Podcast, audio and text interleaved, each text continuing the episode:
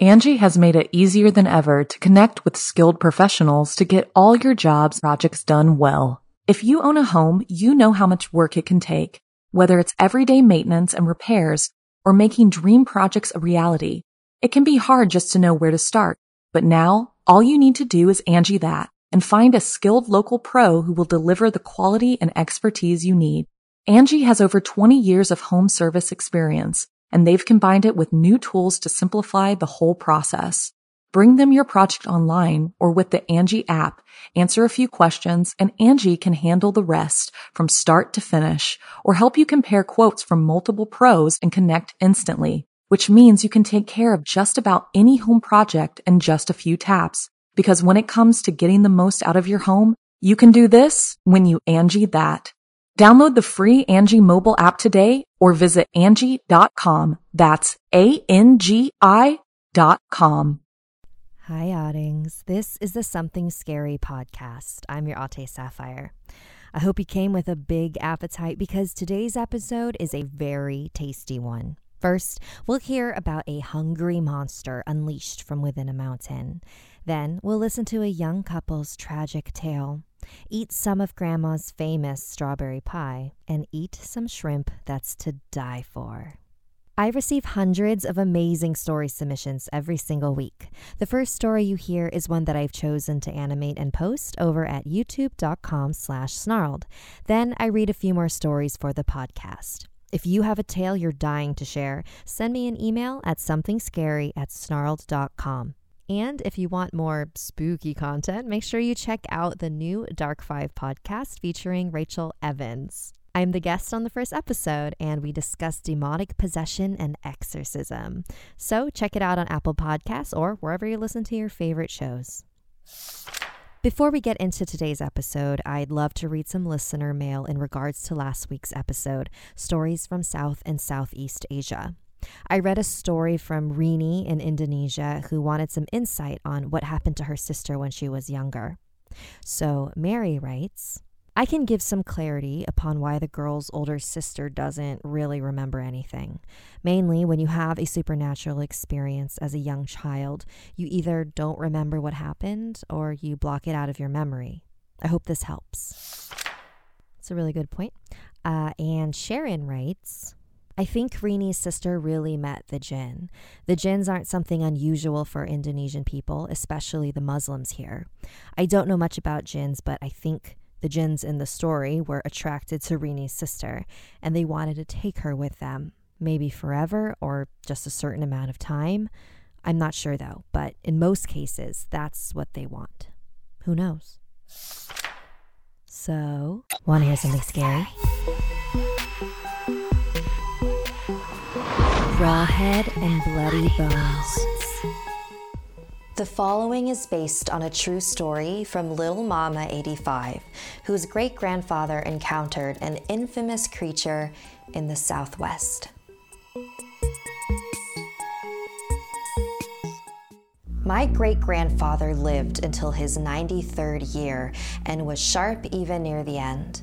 He lived with me, my parents, and my siblings in the same house that he grew up in. Once the sun was about to set, my parents brought in some of our animals and boarded the windows and doors.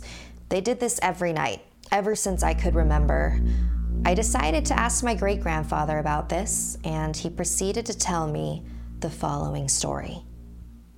In the 1930s, my great grandfather had just been released from prison for making moonshine, and he needed a job to support his family. Luckily, a mining company had recently moved to town and was looking for employees. The new company was a little controversial. Some people didn't think the mountain should be disturbed, but others believed that finding coal was necessary and profitable. The mining company was looking for young men for the blasting crew. The job was incredibly dangerous. The crew would drop black powder or dynamite into the seams of the mountain to create a hole. They would then investigate the holes to look for seams of coal so that the company would know where to open the mines. The risk was high, but so was the pay, so my great grandfather happily accepted his job offer. On his first day, my great grandfather followed the crew as they blasted a hole in the mountain. It created a small opening, so Jim, the smallest of the crew, was tasked with going inside. They tied the rope to his waist, and he slowly and carefully crawled into the hole. My great grandfather was holding and feeding him the rope at the other end. Jim descended further and further into the mountain, far enough that they could no longer see his light from the surface. Then the rope stopped. Hey, I think I just heard something growl. That's not possible, right? That's just the mountain settling. You're fine, said Bert, one of the older members of the crew. Keep going. The rope began to move again, much slower this time. You're fine, Jimmy. Wait, I think he's really in trouble, my great grandfather said, and he began to pull the rope, but it was too heavy, like something was pulling from the other end. Jim's screams continued to echo from inside the mountain. The other crew members grabbed onto the rope and began pulling until they were launched backwards onto the ground. The rope was no longer heavy. They quickly reeled the rope in. There was nothing on the other end just fresh blood. Bert stuck his head into the hole. Oh God, smells like rotting meat. He called out below. Jim? Jim, are you okay? Answer us! A deep, bellowing growl responded. Then the sound of digging, growing louder and louder. Oh my God. Run! The crew began to run to the hill and make their way down to where they had parked their truck. Everyone except my great grandfather. He just had to know what Bert saw. Just one look, one quick look. My great grandfather said this was one of the biggest regrets in life. He saw something he could never unsee, something that scared him so badly that he wet himself. Crawling out of this hole was something in the shape of a man, like a man that had been skinned and drenched in blood. It had massive horns on its head. He couldn't make anything out about its face except the slits for eyes and razor sharp teeth where its mouth was supposed to be. It let out a hellish scream, and my great grandfather booked it back to the truck just as the men were pulling away. He barely made it. They got back to the mining office, screaming incoherent things at their boss. Okay, everyone, calm down. Now tell me what happened. Where's Jim?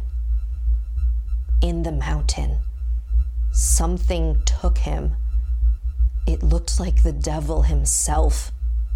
Their boss stared at them, thinking carefully about what to do next. Okay, let's go. Take me there. The rest of the crew protested and cried. We'll go back under one condition, my great grandfather said. We have a group of at least 10 armed men with us. Two hours later, my great grandfather, his boss, and the armed men were making their way back up that mountain trail. After an hour or so, they came to the spot where the crew had parked their truck the first time. They got out and climbed the small hill at the top, my great grandfather stopped and pointed to the hole. But now, there was a blood trail leading out of it. All of the men followed the trail into the nearby trees. The trail turned into a set of footprints, huge prints that were a cross between a bear's and an eagle's. And the prints were headed down the mountain towards the town. The men ran back to their truck and rushed back to their homes to warn their families of the beast on the loose. Families were instructed to board their windows and bring their livestock indoors. After that day, no one stayed outside at night. It became part of the routine. Bring as many animals as you can inside, board your windows and doors, and pray the beast doesn't get you. So, it's still out there? I asked. My great grandfather nodded. We should have left that mountain alone.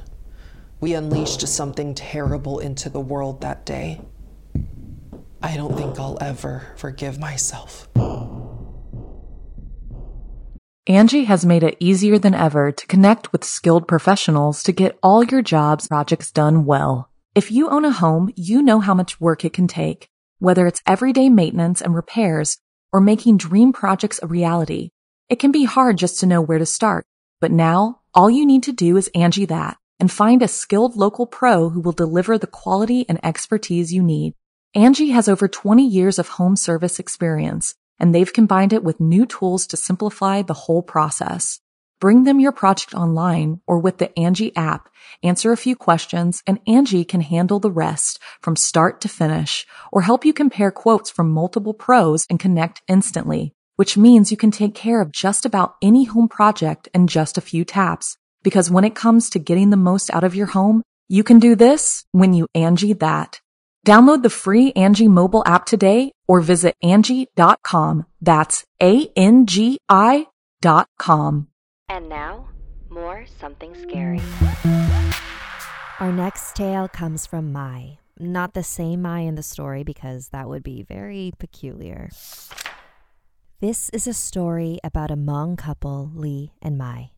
They met and fell in love with each other very quickly and wanted to plan an extravagant wedding. Unfortunately, neither of them were incredibly wealthy, so Lee left their country of Laos to find better paying work so they could have the storybook wedding they always dreamed of. Before Lee left, they decided to make a promise that would unite them forever, more than any marriage could. They cut off a chunk of their forearm, swapped it with each other, and wrapped a bandage around it so that their partner's skin would become part of their own.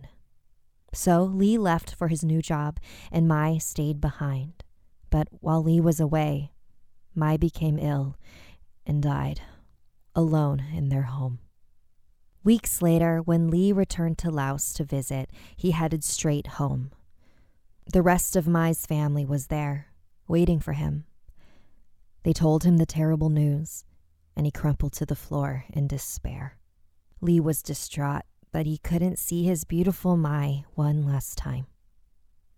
After a few days, Mai's family held a funeral in the traditional Hmong way, inside of their house. They had drummers and kang, which were traditional bamboo flute artists, who were there to help guide the dead to the afterlife. Many in town came to mourn her. The casket was open for all to say their final goodbyes. Soon, the casket was moved to the back and the band began to play. The drummer, who was placed all the way in the back near the casket, was hammering out a gentle beat. The other band members were taking over at this point, so his eyes began to wander around the party. They settled on the casket. He wasn't sure if he was hallucinating or not, but he could swear he saw Mai's mouth moving, like she was chewing something.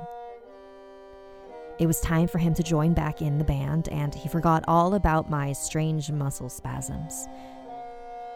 But then the band took over again, and he decided to look back at the casket. This time, the drummer was stunned.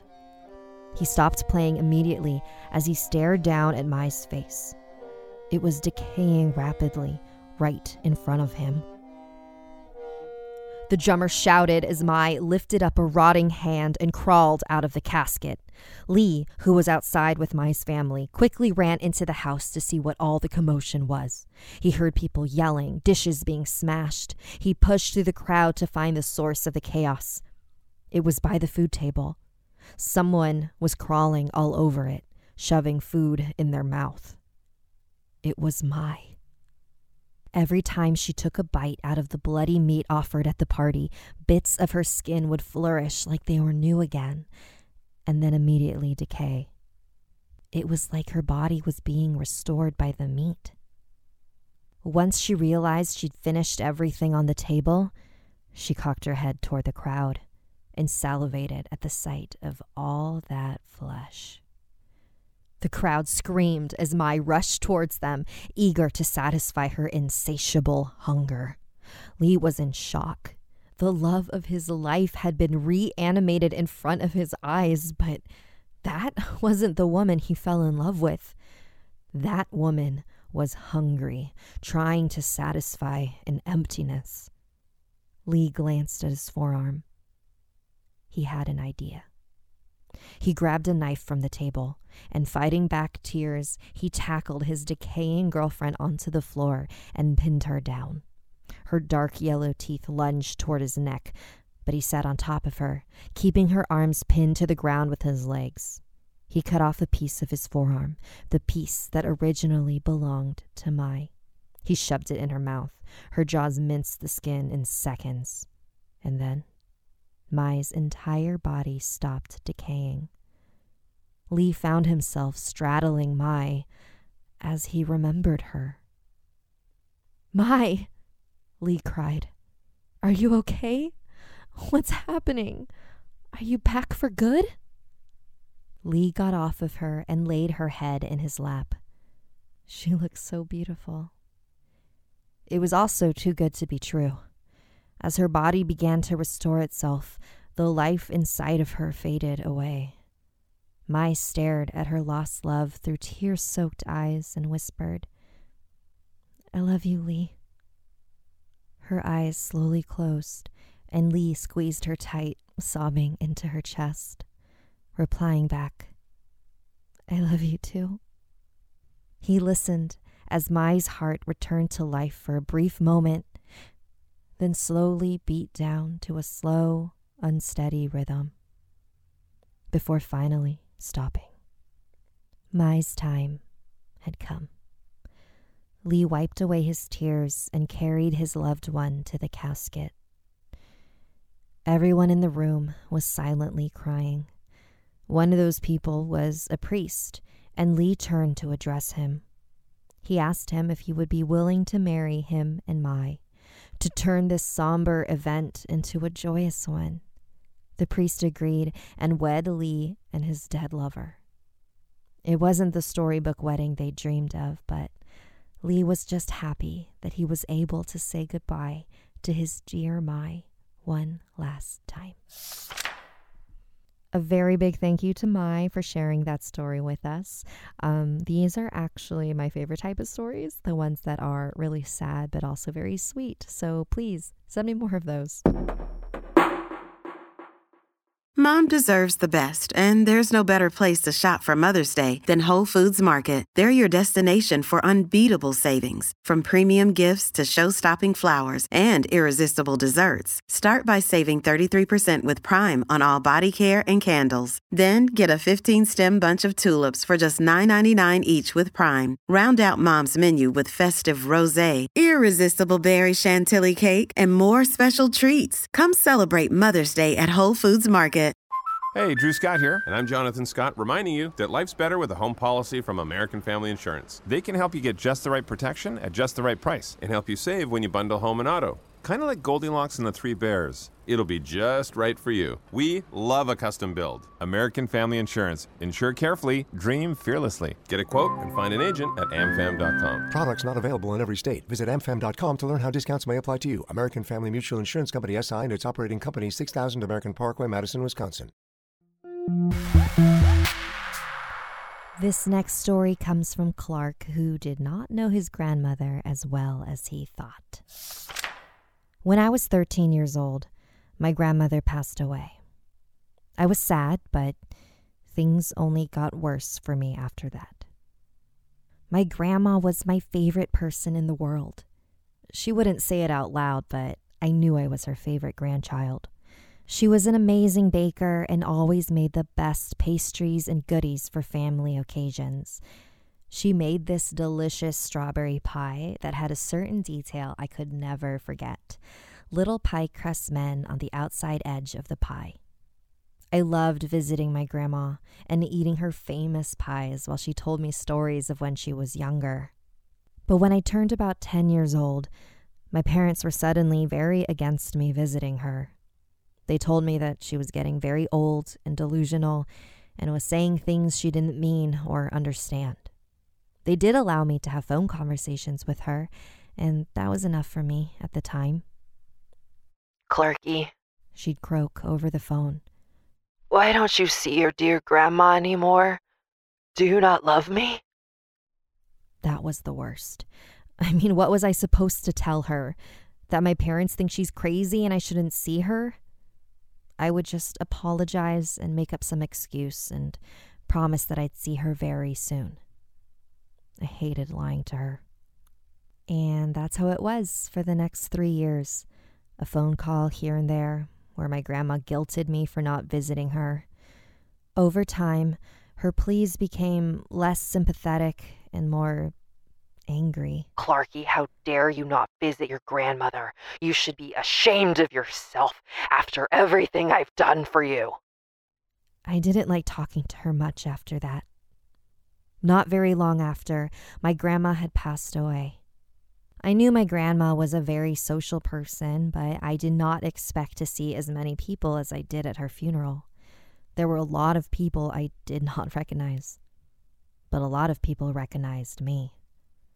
I heard the phrase, You must be Clark. I recognize you from your granny's pictures, about 10 times.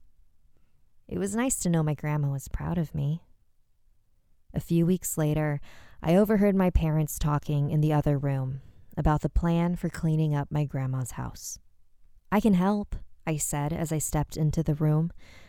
My parents shot each other a look. "Mm, That's okay, you don't need to. I know, but I want to. Grandma's house was pretty big. There's probably a lot of stuff to go through. We through. don't want you there, Clark.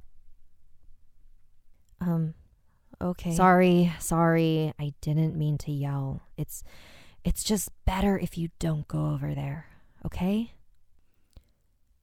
When you're a kid, adults love keeping things from you.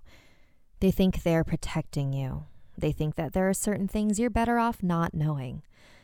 But if they had just told me what was going on, I would never have let those people into our home. The next day, my parents went over to my grandmother's house and told me to stay. They were going to be gone most of the day and made me promise not to leave the house, which I didn't. Maybe five minutes after they left, I heard the doorbell. I thought it was my parents coming back because they forgot something, so I opened the door. Standing there were three women. I remembered them from my grandmother's funeral. One of them was holding a red box. Hi, Clarky. One of them said, We're friends of your granny's. Do you remember us? Yes, I do. Hi. Your granny made the best strawberry pies. The lady continued. She would always bring one to our uh, meetings. Before she died, she gave us the recipe and wanted us to bring you one. I mean, it's a bit of a shame she couldn't bring you one herself before she passed, but The lady shrugged her shoulders. She held out the box, and I took it from her. Uh, thank you for this. I motioned to close the door, but she held out her hand and stopped it. well, aren't you going to invite us in? Uh, um, my parents don't really like me having visitors when they're not here. Oh, we'll be in and out in a flash. You'll barely notice we were here. We just want to see your reaction to our pie. We want to make sure we did your granny's recipe justice. All three of them smiled widely at me. I knew I wasn't supposed to let them in, but I also didn't want to be rude. Um, okay. I stepped aside and let them into the house. I led them to the kitchen, and they sat at the table. I grabbed four plates, but the lady said, Oh, we won't be having any. It's all for you. I took my plate, grabbed a fork and knife, and sat down. They were all watching me so intensely.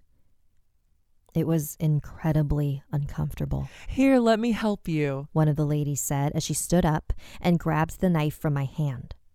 Another lady opened the box to reveal a crimson red strawberry pie. And around the rim were the tiny little pie crust men, just as my grandmother used to make. The lady cut a quarter of the pie and placed the slice onto my plate. The red juice oozed everywhere, and some dripped onto the table. Tell us what you think. They said. I scooped a small piece onto my fork and placed it in my mouth. It was gooey, very juicy. The crust was baked to perfection. I went for another bite. I think he likes it. one of the ladies exclaimed. As I chewed the next bite, I could see the women sharing a look with each other. One of them nodded slightly. Something was up. I put my fork down. It's very good. Thank you so much. Simultaneously, the three women stood up. One of them grabbed me from behind and held me to the chair. The other two began to chant in a language I didn't understand. I began to kick and pull, but the lady held me tight. I had never been more scared in my entire life. Then, after one minute, they stopped chanting. The woman who was holding me down released me and gave me a hug, which I did not want. It's done. Your granny will be so happy. What did you do to me? What's going on? You love your granny, don't you? She asked. Don't you want to be with her forever? I don't understand. You're scaring me. My grandma's dead. Your granny remains in her home as a spirit. And by drinking her blood, what? your spirits are now bound together. And it won't be long before you're reunited again. Oh, I'm so happy for you. The other women came over to hug me, but I pushed them away. Get out! The women were giggling as they walked out the house. I started panicking. Their words were bouncing around in my head. My grandma was a spirit? I, I drank her blood? It wouldn't be long before I reunited with her. What were they saying? When my parents came home later that day, I avoided them. I stayed in my room and didn't feel like talking to them. I wondered if they knew about all of this, about my grandma's weird friends. Is this why they didn't want me going to grandma's anymore? Or did they really think grandma was just losing it and they were trying to shield me from seeing her that way? Was grandma's spirit really still in that house? And was I really going to reunite with her soon? Whatever the case, I didn't tell them what happened. I wasn't even sure myself what had happened, and I didn't want to worry them with inaccurate stories. Besides, there are certain things that are better off not knowing. Thank you, Clark, for sharing that story with us. I think it's awful that those women forced you to eat that blood pie, but I'm sure that you'll be fine, and I hope that you're safe.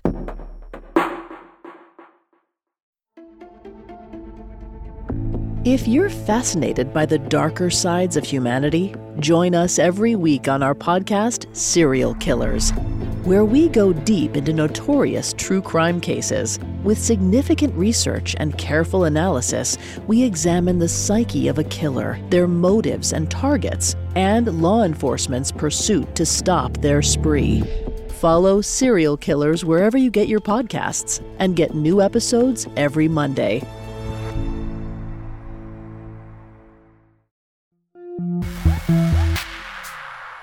Our final tale comes from Mitchell in Canada, who had a very close run in with a murderer.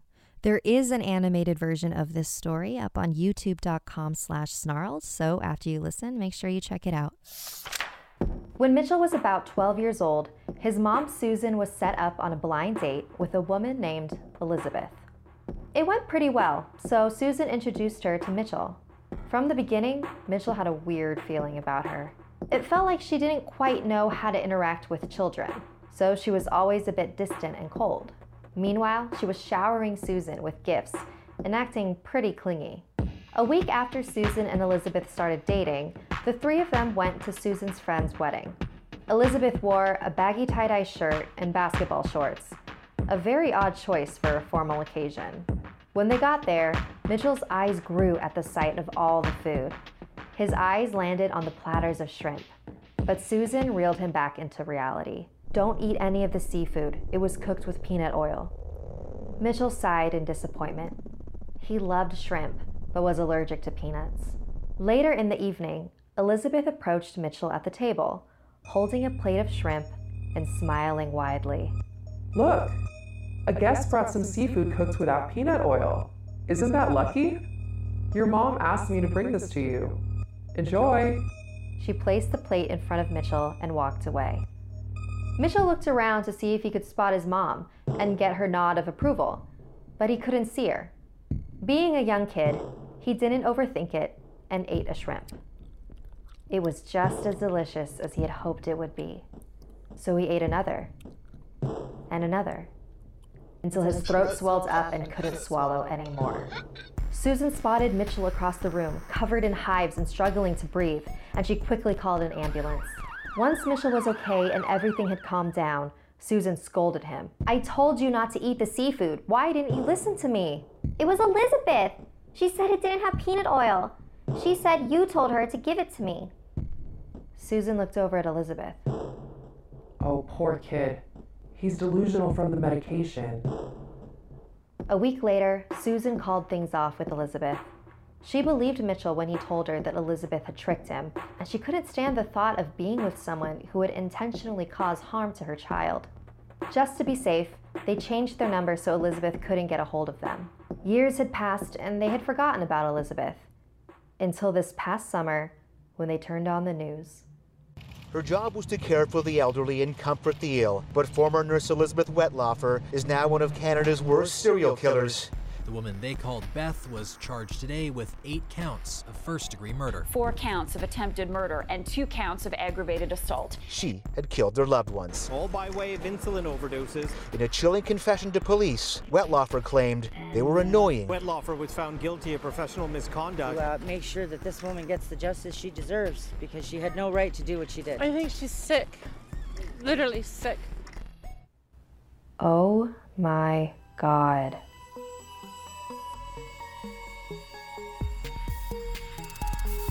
If you would like to submit a story, please send me an email at somethingscary at snarled.com. This podcast is also available in video form on youtube.com slash snarled. Until next time, sweet dreams.